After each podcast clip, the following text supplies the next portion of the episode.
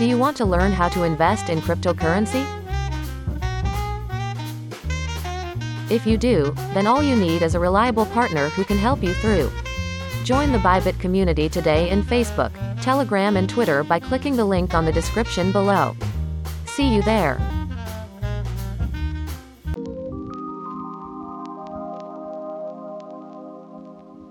Hello, welcome sa Cryptagalog and we're going to have a very interesting episode today. So my name is Chess of Chess Vlog. So uh, introduce ko muna yung aking kapartner, ang host ng show, si James of the Resistance Trader. Hello there. Yes, thank you very much for that introduction. Maraming salamat and good afternoon sa lahat ng mga nandito ngayon. Magandang magandang hapon or good morning, good evening, or whatever time zone you are, whatever place you are watching this show or listening to our podcast. And um, of course, I would like to thank also our very, very special guest. We have a very, very exciting topic this afternoon. Guys, kasi meron tayong special guest, no? Si Sir Stephen Constiniano from chainofriends.com. Uh, by the way, just a quick background, chainofriends.com Kapa, ano na, ano rin namin yan, no? friends din natin yan. Other uh, cryptocurrency group ng mga researchers and for, for education. And um, marami rin sa kanila mga nagtitrade ng cryptocurrency. And by the way, our topic for this afternoon, yung pag-uusapan natin, yung pagkukwentuhan natin, walang iba kundi yung topic na paano mag-invest sa cryptocurrency with minimal risk. Kasi yan yung normally tinatanong ng mga ng mga newbie, ng mga nakikinig sa atin ng mga bago, no? And they wanted to invest but they're, they're, they are afraid to get started kasi merong naririnig nila, taas daw ang risk sa crypto. So ngayon, pwede naman natin pababain, paliitin yung risk. So yan yung pag-uusapan natin ngayon dito sa show natin. Of course, with our special guest. Without further ado, allow me to introduce again Sir Stephen, Sir Stephen Constiniano. Hi Stephen, magandang araw sa iyo, sir. Hello, hello. Yeah. Good afternoon. Okay, so ayos, yeah. ayos man. Kamusta naman dyan? okay then. Actually, sir, we would, would like to learn more about what you are doing dito sa grupo ninyo. Hmm. If you don't mind, pwede ka bang magbigay ng very, very brief introduction? Ano yep. yung ginagawa ninyo? Yan, kayo nila Ken Ken, di ba? Ah, uh, correct. Sige, uh, brief lang intro kasi um, I started sa crypto when I was college. So siguro 18 years old. And then doon ako na doon ko na meet si Ken Ken as a student ako before. And then fast forward uh yun yung journey ko sa crypto starting from a student and then with the specific mentors. So ngayon I've built a chain of friends to replicate yung naging system sa akin ko on how I found crypto from from from a student standpoint. So chain of friends educates them. Yung mga mga mag fourth year college, third year college. I mean, yung mga bata pa. Kasi sila yung may drive to like clear new stuff. And then yung risk appetite ng mga yan sobrang taas pa. So, and uh, we're still looking for different researchers and yung mga yung mga katulad ko na pwede ring i-replicate kung paano kung paano ako na I mean ako kung paano ako na discover as a student trader na parang I mean 'di ba sa sa isang classroom meron diyang underlying may isa diyan may isang ginto diyan sa isa per room. So ilang colleges meron tayo sa Pinas 'di ba? So yun lang yung naging perspective ni Chain of Friends is that to educate people and um educate them and equip them para kasi para makipaglaban dito sa super high risk, high yield reward ng cryptocurrency. So information talaga is our arsenal dito. So yung type of information na dinadala ng mga researchers. Kasi from there, dun kami nakapag-decide ng mga different decision makings if mag invest ba kami ng mataas or mababa or hindi kami mag invest at all. So, based on that information, yan. So, yun yung naging purpose ni COF for now. I nice. question. Sige, sige, go ahead, Jess. Yep. Kasi sabi mo 18 years ago. So malamang sa malamang early 2000s to. Uh, 2017. It was 20, tama. 2017, yeah. I think Chess Ah, yung sabi, sabi niya 18 years old siya nung 18 nag-start years siya. old ako nun Oo. before. Okay, kala ko 18 years ago. Mm-mm. Yeah, yeah. 18 years Bali old. college pa lang ako nun eh. Oo. Uh, it was fourth year, fourth year college. Bata pa si, si Stephen, ano, ah Chess, by the way. So, doon sa mga nakikinig sa atin, we've got a, uh, one of the premier young trader sa circle namin. Si Ken Ken, yung, yung tito, na, tito na niya yun eh, si Ken Ken. Tanda na yun.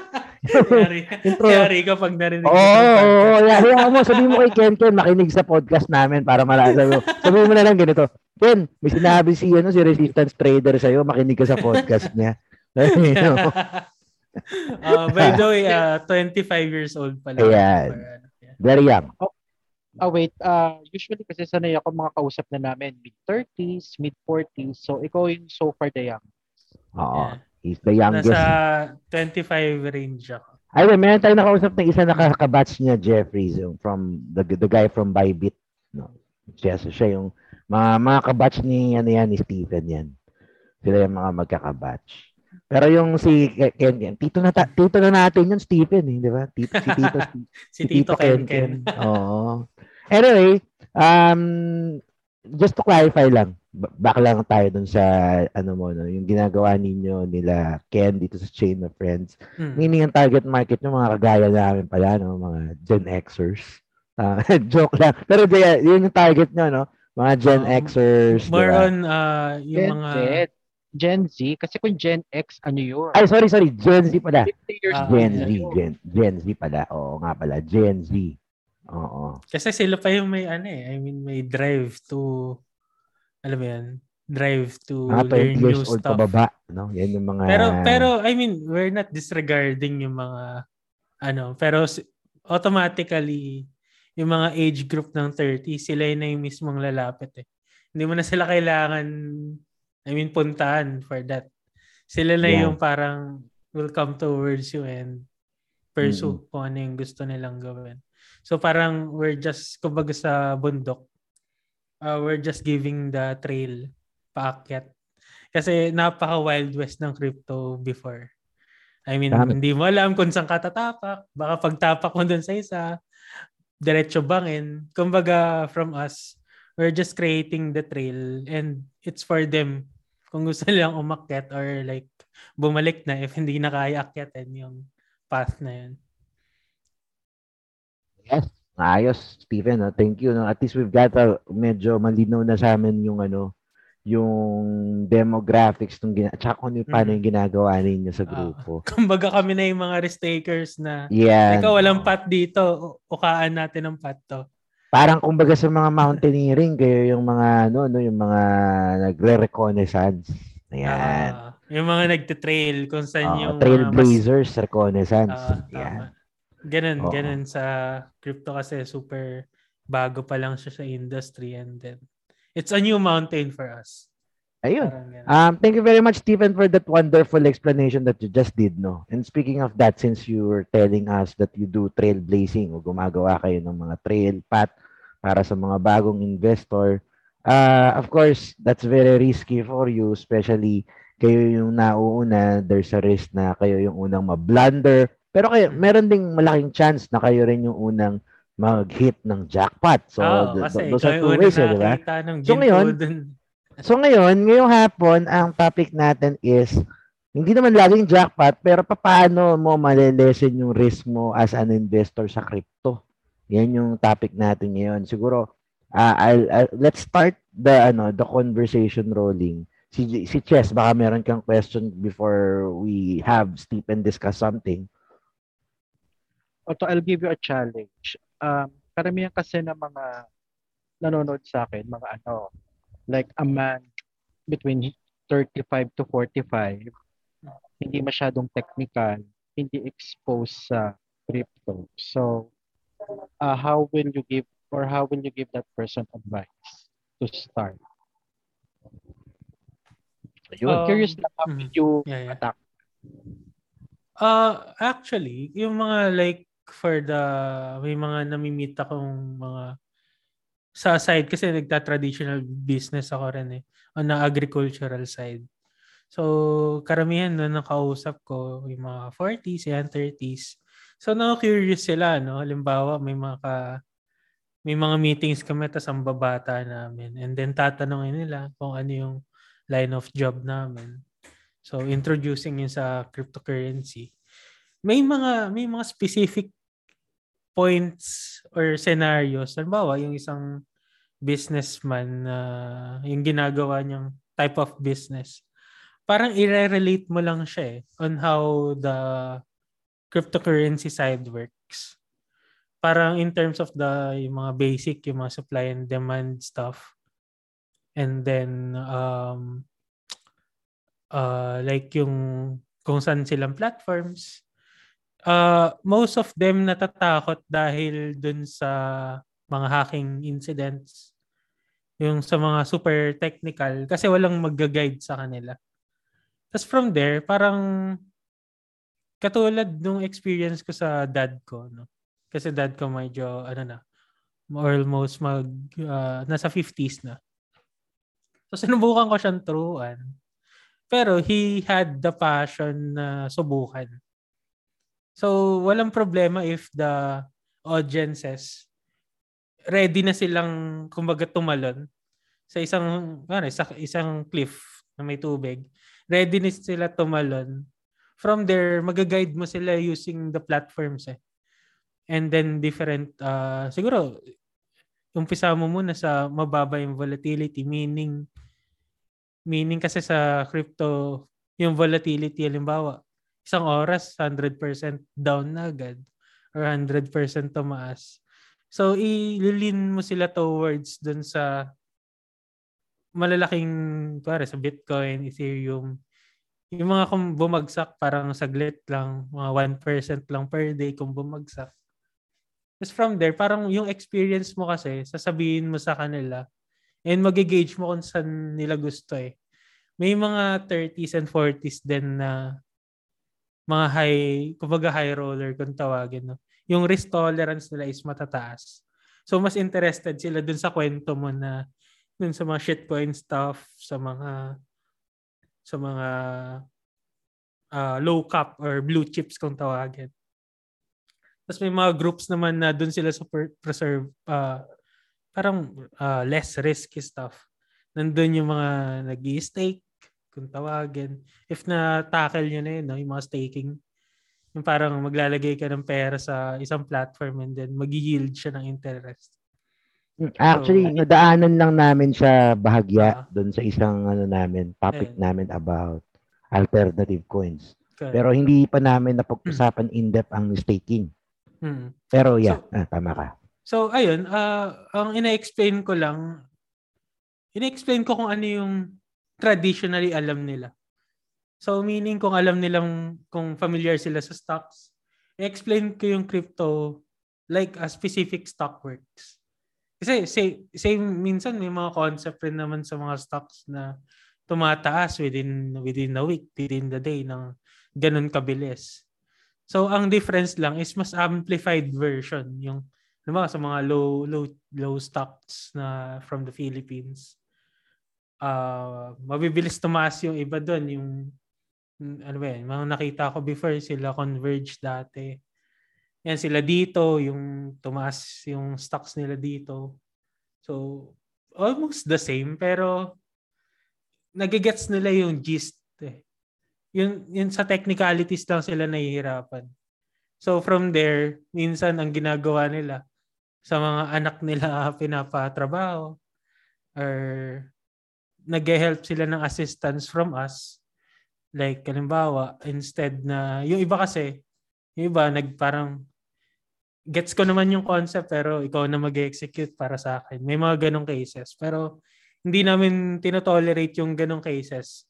Kasi mas willing kami turuan sila on how to execute it on their own. And then, kapag hindi nila kaya in a physical level, meaning kasi may mga sa crypto, may puyatan yan eh. May 24-7 kasi yung market 24/7 eh. So yung iba hindi na physically um, hindi na physically kayang magbantay ng market.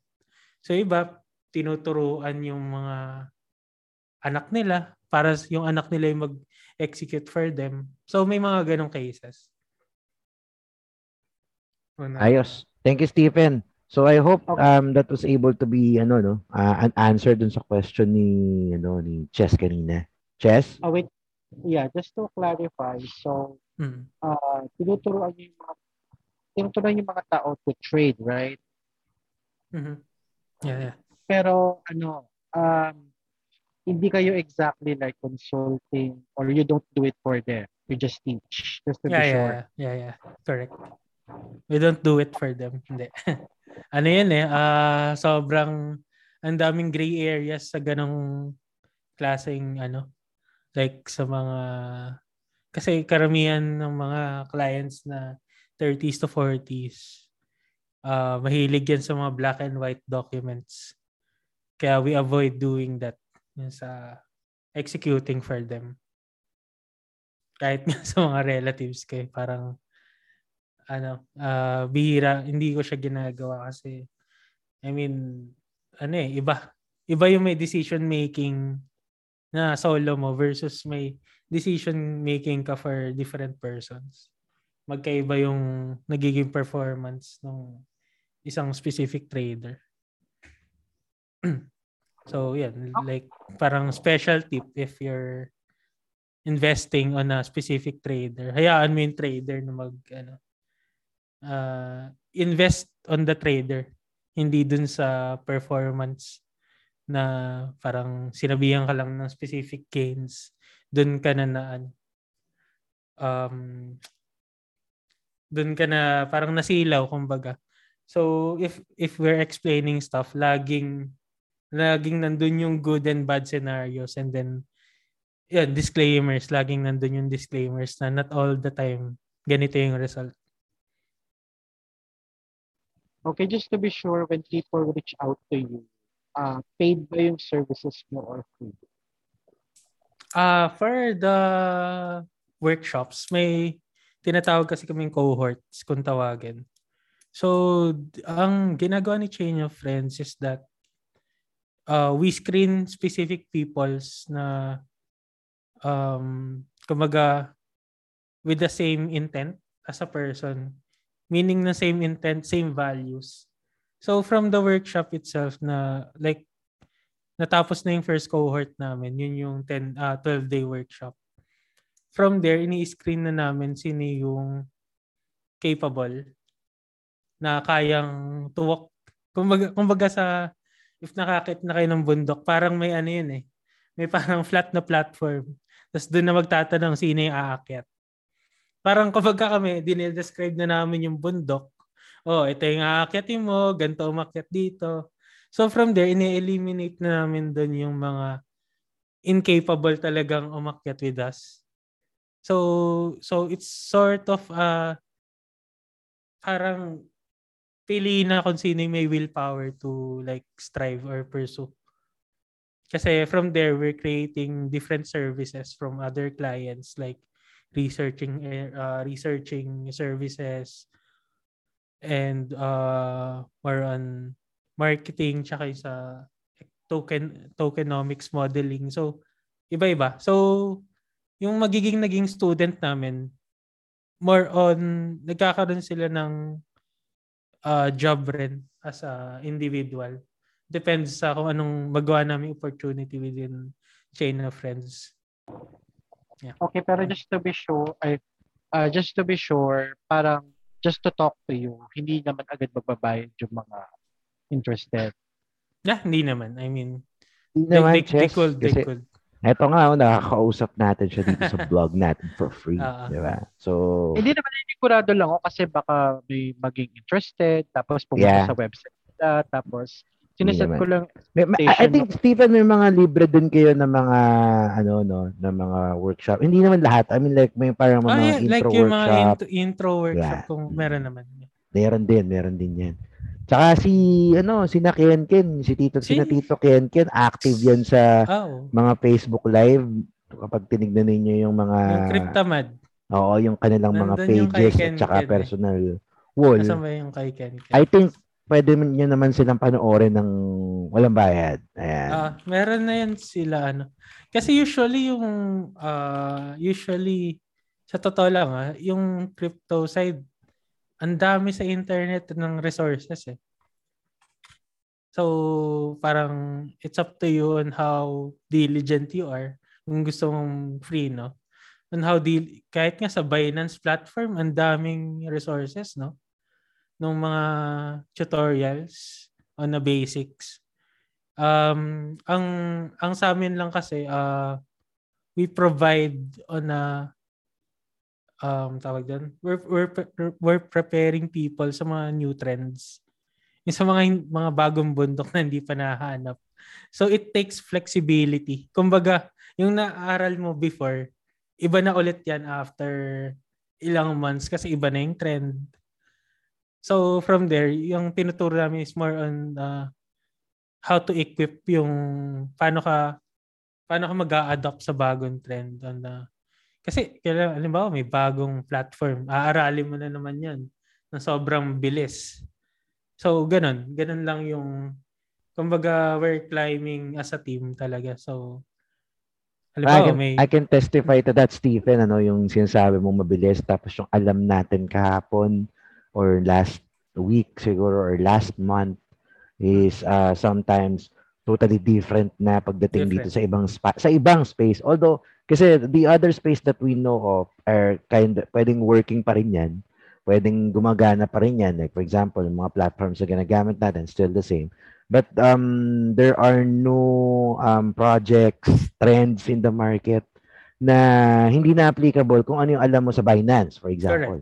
correct Parang ganyan. Or sa Abra or sa coins.ph. ang bilis ang bilis ng shift Mm. actually sobrang bilis Oo. So parang from there, uh, with the, with the help of many people na nasa group, parang marami kaming eyes on the new trends. So from there, halimbawa, yung isa naming group, ay isang member, may alam sa NFT. He will explain NFT for the whole COF. Kumbaga, kami, nagkalat kami sa bundok. Oy, may nakita ako magandang bundok dito. Tapos siya, siya yung mag introduce na, o ganito yung gagawin, ganito ang pag-akyat. Kumbaga, nag-trekking kami sa different sectors. Kasi yung crypto, sobrang lawak ng sectors eh. May NFT, may play to earn, ano pa ba? Merong normal trading, merong mga launch pads. Ang dami, ang daming ways to earn eh. Sa crypto side. Meron yan yung mga, kung ayaw mong gumastos, meron yung mga airdrops, yung libreng pera, na Yeah. nahuhulog na lang. So, ang daming ganong concepts. So, from there, hindi kaya ng isang tao i-monitor yun. So, COF was created to have many eyes talaga in different markets. So, kumbaga, messaging na lang. Kumbaga, yung isa, nasa kabilang bundok, may walkie-talkie na lang siya. Oy, pre, okay dito. Tara, akit kayo. Parang ganun yung analogy.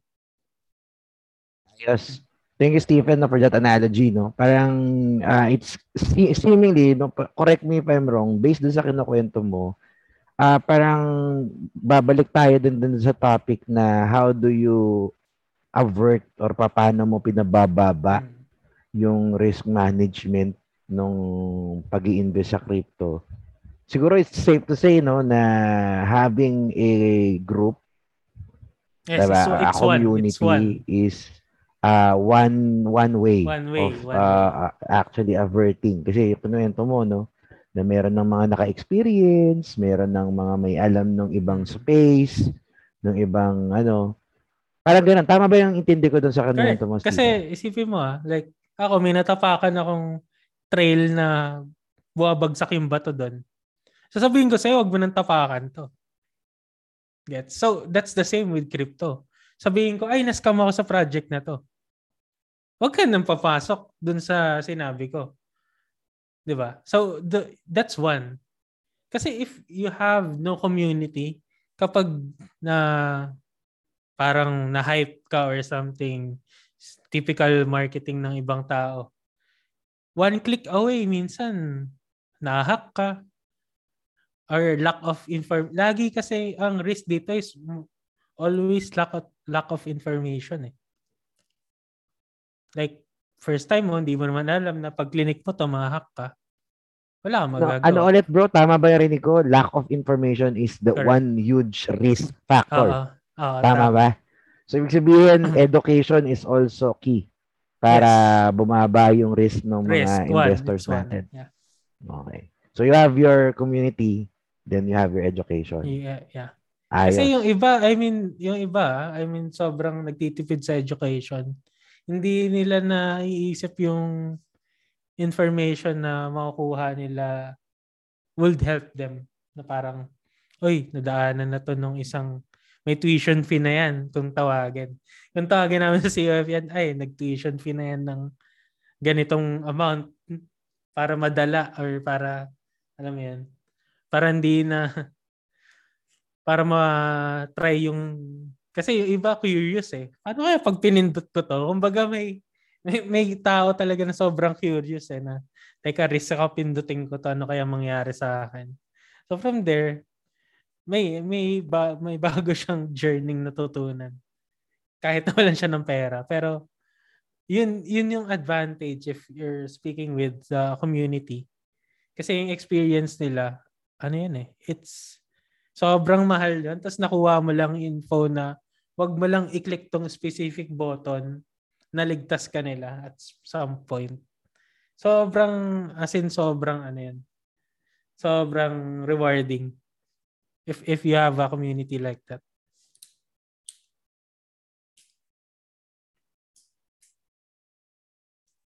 Ayos. Thank you, ano, no, Stephen, for clarifying that. Um, Chess, baka may gusto ka pang i-follow up na question sa guest natin. I think I'm good.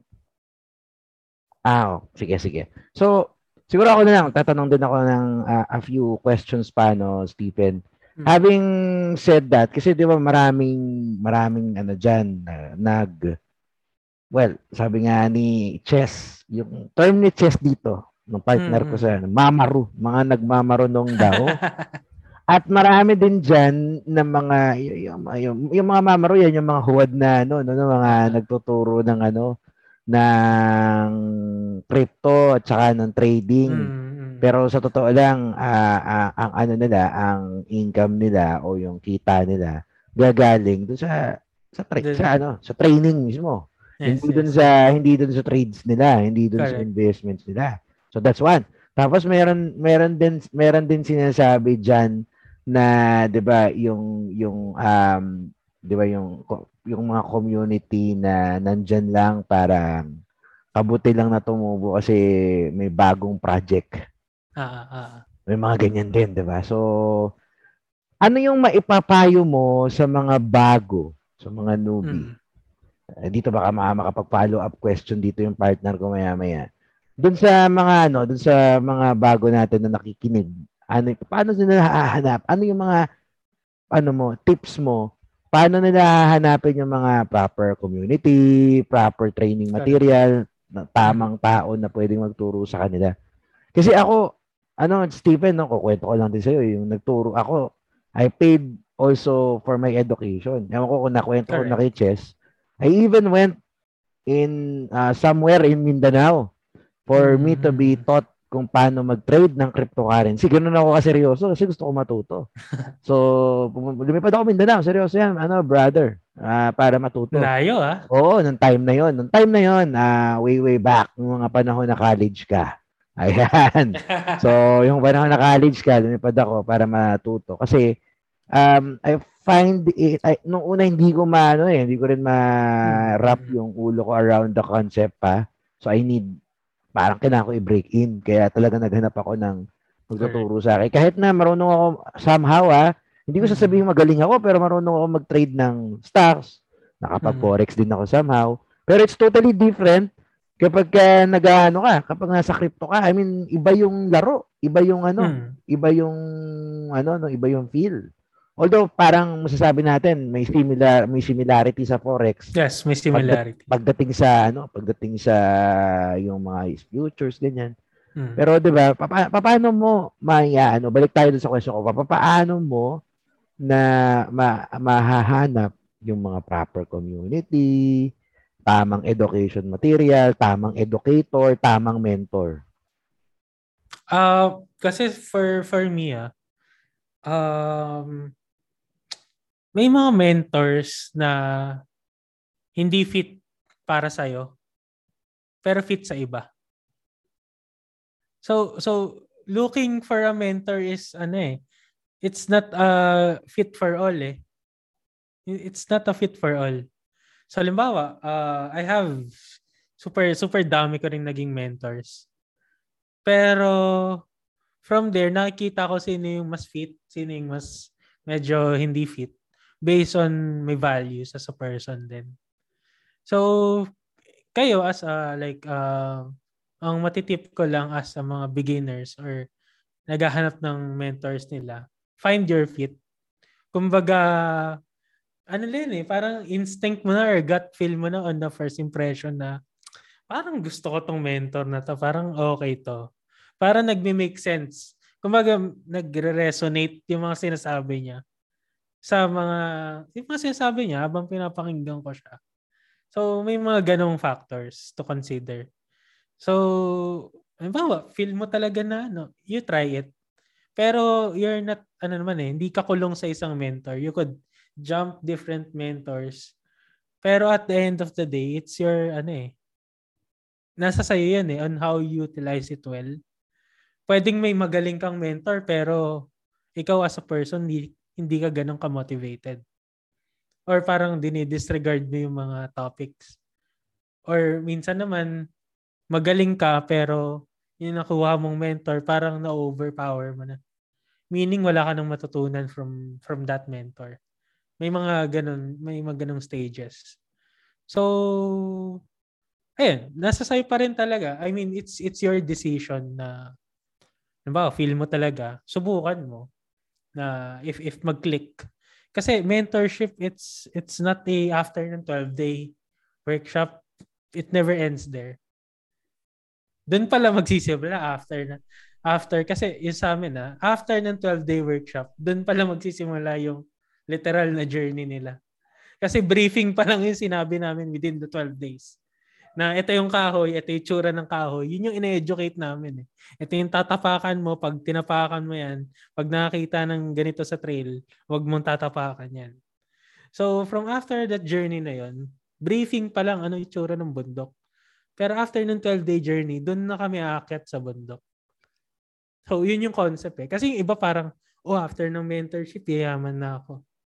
That's that's that's not it eh. It's a long kaya if if you select a mentor, it's a long-term journey. Hindi siya hindi siya ano ah, hindi siya yung specific 12 day, 12 day tapos na. Hindi.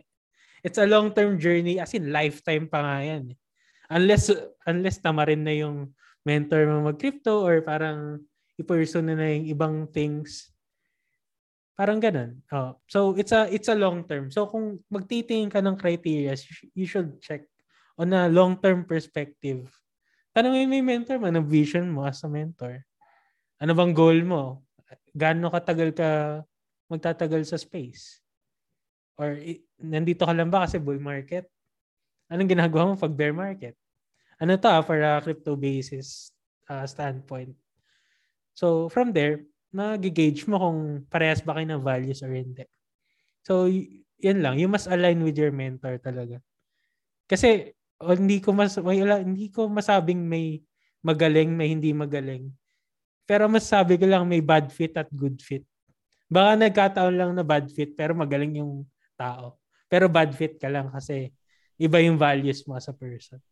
Yeah. Yan lang yung pinaka-tip ka talaga. Parang pagjojowa din pala to, no? Oo, kumbaga ano yan, lifetime yung kasama yan actually. Yung mentorship na yan. Kasi itong chain of friends, sampu sa amin dito, trend, ay, 10 or 15, magkakilala na kami 2017 pa lang. So, until now, yan. Sama-sama pa rin.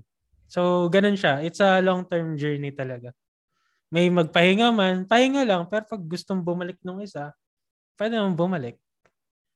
Ganon, ganon siya. Ganon siya. Ano. Actually, gusto ko lang masingit na ano, um, baka yung mentor gusto eh matitinong points yung ano. Tapos yung yung mentee pala gusto pala niya paglaruan eh yung mga ano Heso Crypto or Iglesia ni Crypto, di ba? Parang, di ba? I mean, may kakilala akong mga mentors na ano ah, nagde-decline lang ng students.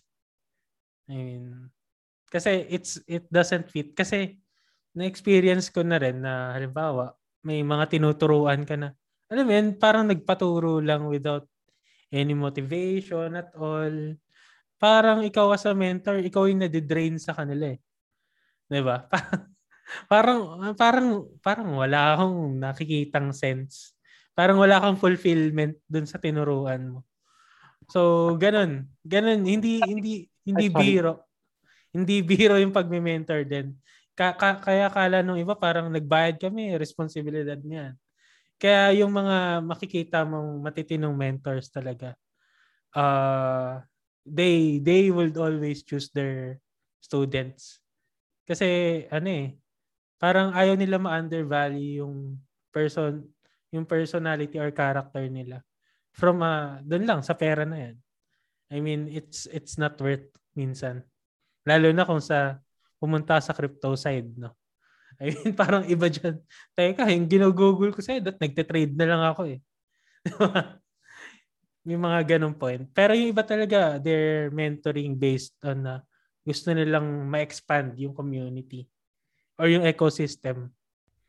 Kasi from there, may mga fruits silang ma like kasi lahat naman tayo patanda yung growth no. So yung iba talaga nagtuturo na para to pass on the legacy o yung iba parang para para mag-retain yung isang specific group para mag-guide pa rin yung uh, values ng isang group. Yeah.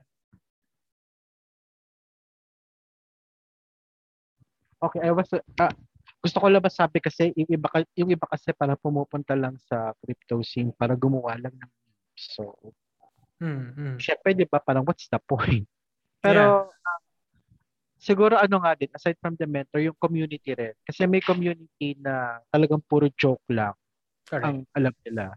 And then merong community na seryoso sila sa ginagawa nila and they plan Tama. to make a career out of it. So, parang ganun, it fits. Kung yes. saan ka mag-fit. Kasi wala namang wala naman talagang magaling or engot. It hmm. really, tama. I agree. Thank, oh, wala, hindi gusto sabihin. tama yan, tama yan. Kaya sa amin, if may mga bad fits sa community, parang sasabihin namin na good way na parang, teka, parang iba na yung ano. Kumbaga, it's masama, parang masama, pero it's it's it's a way how you maintain your values eh. Parang that's how you kumbaga sa lupa, that's how you create boundaries sa lupa mo. Na ayaw mo nang may mga baka mahawa. May mga ganong cases eh. Baka mahawa. I mean, parang nandun yung division, may division, pero ganun talaga. It's it's it's how things work. If hindi fit, well, instead na uh, may magkaroon ng malaking problema, uh, agapan uh, from from that standpoint. Kasi from there, baka makahanap siya ng mas better fit. Doon siya mas maging uh, valuable. Kasi iba, lahat naman tayo may values eh. Ang point lang doon, kung binavalue ka ba ng isang specific na tao. So either hindi lang kayo same values. So yan, at least ano, makapag-move forward siya. Kasi yung iba parang pag natatanggal, uh, sumasakit yung loob. Pero it's it's an opportunity for it's a opportunity for them na to find ano eh, to find a community that fits sa kanila. Hindi mo lang prenulong. Kesa naman plastikin mo na, oh sige, sige, diyan ka lang. Di ba? Parang yun yung mahirap eh. Parang hindi mo binigyan ng chance na maghanap siya ng good fit. Kasi ikaw, niretain mo siya doon. Plastic mo lang ng plastic.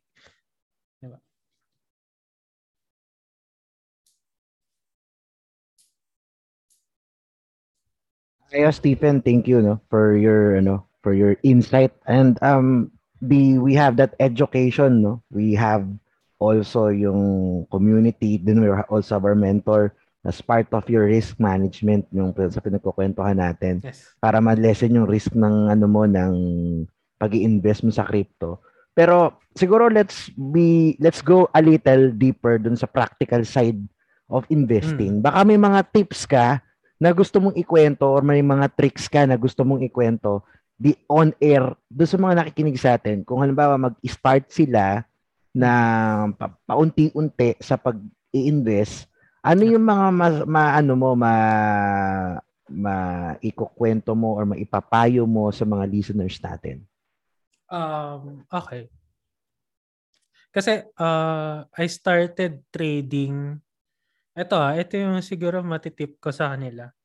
Um, uh, in terms of trading, gawin niyo siyang on a probability way. So meaning parang tinitignan mo yung tinitignan mo every every trades may may probability siya in mind. Meaning halimbawa meron akong 10 trades. And then out of 10 trades kumbaga titignan mo doon kapag ito bang specific strategy is halimbawa probability ko isang tumama bawi na lahat. Meaning halimbawa yung isa 10x kung tawagin uh, times 10 yung gains. So ibig sabihin ikakalat mo yung um ikakalat mo yung 10,000 kung may 10,000 pesos ka starting no? Ikakalat mo yung 1,000 mo in a specific projects with the same criterias no? Pero from there ibig sabihin out of out of 9 talo ka. Pero isa doon tumama. Pero sure ka doon sa isa doon pag may tumama doon times sabi natin times 10 siya times 20 so ganun yung yung probability kasi yung investment vehicle na gamit ko more sa yan, new projects so mga ICOs so yun yung characteristics. O yun yung kumbaga sa animal yun yung ganun siyang klaseng beast kung gumalaw So from there, uh, from from dun sa scenario na yun, ganun ko siya nilalaro na out of 10 projects, isa doon tumama. Bawi yung talo na 9. So meaning, hindi ako naglalaro dun sa game na dapat tama lahat. Ibig sabihin, dapat may same criterias lang yung 10 project na yun. Using the same criterias, alin doon tumama, okay ka na. So, from there, yun yung starting. Kumbaga, as in, kahit wala kang information na alam, as in, blindly ka nag invest gamitin mo yung probability na yun. Gagana siya sa bull market. Sa bull market. Sa bull market ah, hindi sa bear. Sa bear market, hindi gumagana yun. Yung mga probabilities na yan. So, uh, Yeah, bro, para lang din sa benefit ng mga nakikinig natin na maaring newbie pa, no? So, ano ba ibig sabihin ng bull market tsaka bear market?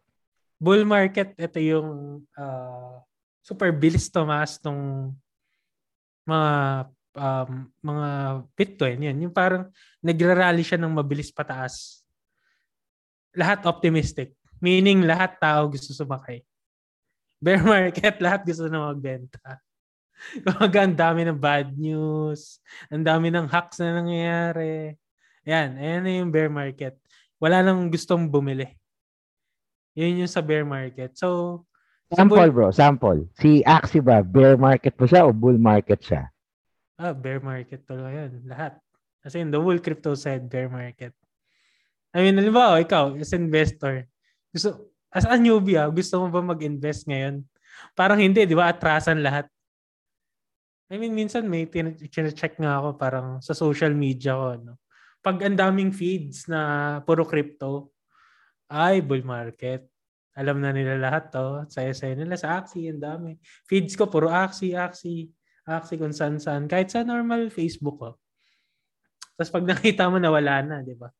Nawala na yung feeds na yan. So, doon ako pasok na, teka, parang walang interest yung tao. Kumbaga sa trend, laos na.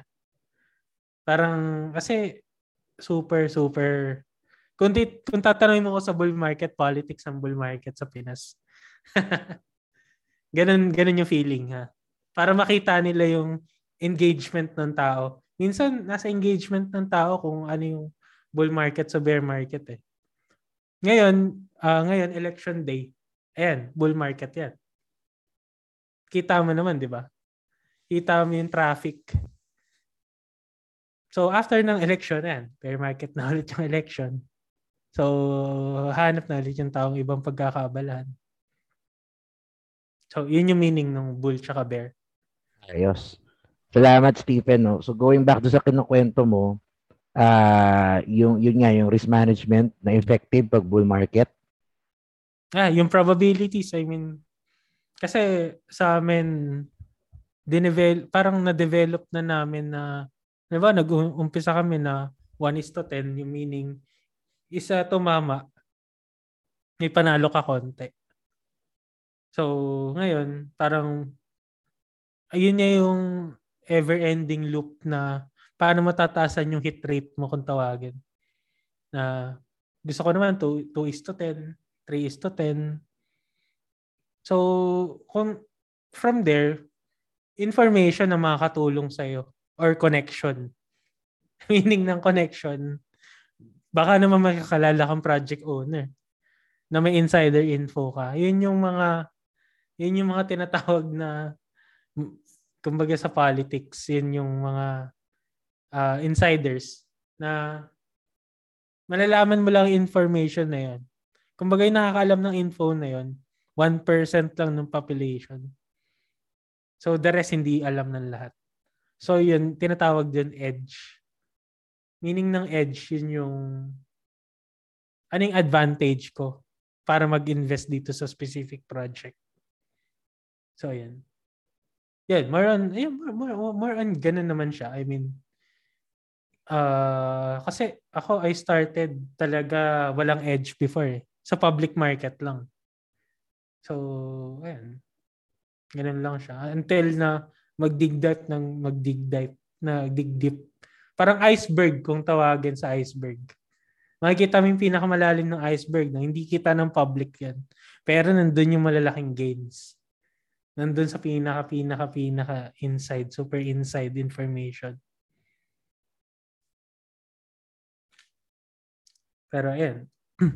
May mga ganong concept probability-wise nila gawin. Yung iba kasi nagda-dollar cost averaging eh. Na-discuss mo na ba sa kanila?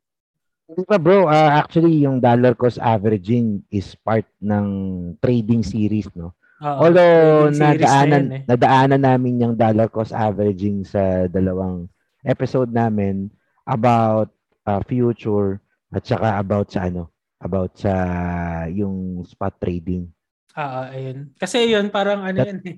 Way yun na kapag bumaba, bili ka pa ulit. Mm-hmm. So instead na bumili ka ng isang bagsak, antay mo lang siya bumaba tapos bili ka Taniin mo, no? Yan yung isa sa uh, possible taniin. isa sa possible risk management na pwede mong gawin, no? Ah, Maliliit ah, na marami.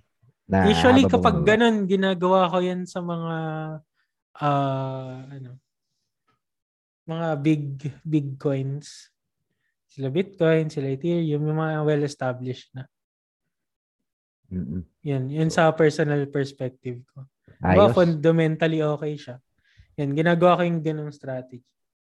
So yung meron lang qualifier, kailangan fundamentally okay. Meaning mm. you understand the project. Understand. Uh, alam mo na ano siya, na legit siya or naniniwala ka dun sa uh, proyekto you believe, You believe, you believe. Uh, Pwede yun. I think it's applicable for that ano Pwede, pwede. Pero sa, ewan ko, sa iba, minsan pag sa shitcoin mo ginawa yan, nako. Oo. Correct, correct. Shitcoin or yung mga coin na wala pang utility, na, no? Hindi pa, hindi pa out in the market. Mm-mm. Nangyari lang out of, wala lang, napagtripan lang. Mm-mm. So, Ayos, brother. Wang, ano, no, thank you very much for sharing your experience. Thank you very much for sharing yung ano, yung mga insight mo also a bit of the technical knowledge dun sa pag-invest. At least ngayon may idea na yung mga nakikinig sa atin how they can actually avert yung risk. Number one talaga, no? Number one is education. Yeah. Education. Number two, kasama, na yung mentoring dyan. Tapos number two, yung ano, no, yung, yung community. community. Yep. Yan yung mga important details. Kasi yan yung ano, yan yung yan yung magsasalba sa iyo no kung paano mo didiskartehan hmm. ang risk mo pag ikaw na yung nandun sa mismong battlefield o yung pagte-trade o pag-invest. So, yun. Mm-mm. Siguro, Ah, in- yeah. At ayun, yung uh, kung pa, kasi yung explain ko kanina position sizing yan eh kung tawagin. Oo. Uh, on how you how you take bets. so, yung sa DCA, no, yung chane, position Uh, sizing. on how you take bets on uh, specific projects. So yung position sizing importante kasi parang kapag mas maliit yung position size mo, medyo maliit din yung risk mo compare dun sa ang laki ng position size mo agad per ano, per per invest. Diba? Tama. Tama. Kasi tama. at at the end of the day, ang pinaka pinaka pinakatutukan nila sa risk management yung sarili nila. On how how do they behave Tama. on investing. Kasi I mean, ang galing, alam ko si Bitcoin, alam mo yung technology ni Bitcoin, alam mo yung technology ni Ethereum, alam mo yung ganito, ganyan. Ang dami mong alam, 'di ba? Super super galing mo. Pero bigyan ka ng pero on how you make bets psychologically as a person. Yung yung ikaw, eh, halimbawa, may, may iba parang parang suicidal kung tumaya, all in. Sige, all in. Yung iba naman ah, conservative. Yung iba naman strategically. So, minsan na ayusin mo yung sarili mo rin eh, on how you perceive on how you how you perceive yourself or how you kung paano mo tinitigyan yung pera as an individual. Ikaw ba takot ka bang mawalan ng pera?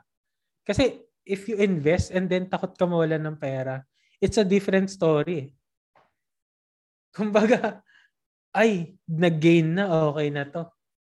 Ayun pala, meron pa parang itataas. Tapos may mga cases naman na sobrang takot mo, hindi ka na lang nag-invest. Tapos bigla makikita mo, ay, tumaas, sayang pala, nag-invest ako. May mga ganong senaryo eh. Pero it bounce back to your personal self. Yun sa sarili mo. Magbabounce back sa'yo yun. Kaya unang-una, before, I mean, yun sa mga listeners ngayon, always check yourself first. Check mo muna, ano ka ba kapag na, anong, anong ugali mo pag nawalan ka ng pera? Anong ugali mo pag nagkakapera ka? Anong ugali mo kapag, halimbawa, ah, halimbawa, naloko ka? Yung mga ganun, ano yung mga pwede mong gawin sa sarili mo? Kasi ikaw lang rin makakasagot nun eh, from that. And then, if na-improve mo na yung sarili mo, may meron ka na makikita agad result. As in, uh, magre-reflect na yan. Kasi parang, it's a, minsan sa crypto, it's a game of poker din eh. Sa investments. More on, minsan re-relate ko siya on how you play your cards eh. Ba, iba eh, pwedeng man-bluff. Ang dami. Kaya yung sa, nung nakaraan yung nagkita-kita kami ng mga COF guys. Nag, naglaro kami din ng poker eh. Kita mo doon sino yung nag-all in. Pero pag tinignan mo yung behavior nila sa crypto, kung paano tumaya, ganun din, ganun na ganun. Eh, Kaya parang I concluded na parang it's it's it's it's inside the behavior of the better. Wala doon sa oo nga alam mo tong Bitcoin, alam mo yung Ethereum, alam mo mag-trade. Pero psychologically hindi ka okay. Ang hirap tumagal sa space eh. Super hirap. Kasi yung pera kino-consider namin as bullet or parang as sword sa isang sa isang battlefield dito sa cryptocurrency realm. So, nasa nag-wield kung paano mo i-wield yung pera mo. So, yan. Self-control din talaga. Yan. It's part of the risk management. Ayos. So yun, meron na tayong ano no, isang um, collection ng knowledge dito. Meron tayong eh, sa education, sa mentoring, sa community, pagkatapos yung sa technical, fundamental, tapos ngayon syempre pinakamahalaga rin talaga yung sa sarili. Ah, Ah. yeah, I think Stephen, ano, we've we've been covering a lot. Baka meron kung meron pa tayong siguro maybe we can do a part 2 session of this ano this risk management. Isa sa mga topic na tinouch natin dito, pwede nating i-discuss doon spe- specifically. Pwedeng yan DCA kung may o mga pwedeng- request yung mga viewers. Oo, kung kung halimbawa kung meron yung request yung mga ano natin nakikinig sa atin kung ano yung mga topic among dun sa napagkwentuhan natin yung gusto ninyong palalimin pa, Mm. just feel free to comment dun sa comment section natin, no? And then we can we will be hearing ano, we will be listening to you guys. And ayun. Um with that siguro Stephen ano again, I would like to say thank you, thank you very much for gracing us with your presence. Maliban na lang kung meron pang tanong ang aking partner si Chess. Chess? Good na ako, good, good. Yes. Ayun. So good na rin si Nice. Chess, no? So again, yan.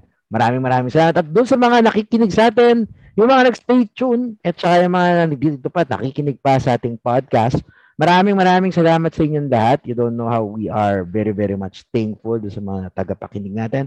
Please don't forget no to, to follow uh, our our ano our Spotify account sa Crypt Tagalog, Crypto Po- Podcast para sa mga of course sa Facebook page and sa YouTube na rin meron si The Resistance Trader, uh, yours truly and of course Chess of Stress Blog.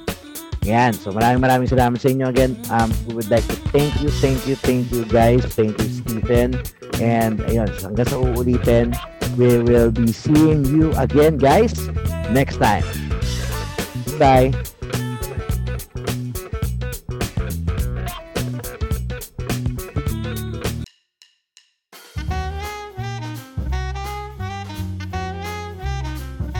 Do you want to learn the core concepts of cryptocurrency markets? Examine best practices of cryptocurrency and financial technology. Apply emerging models in tokenomics and decentralized finance. Evaluate various monetary theories. Learn to analyze charts, use it in live trading. Understand relevant methodologies in blockchain economy and create sound decisions in the digital economy. Learn all that and more by joining Althash's University's Nanodegree program, Cryptocurrency Analytics by clicking the link in the description. See you there.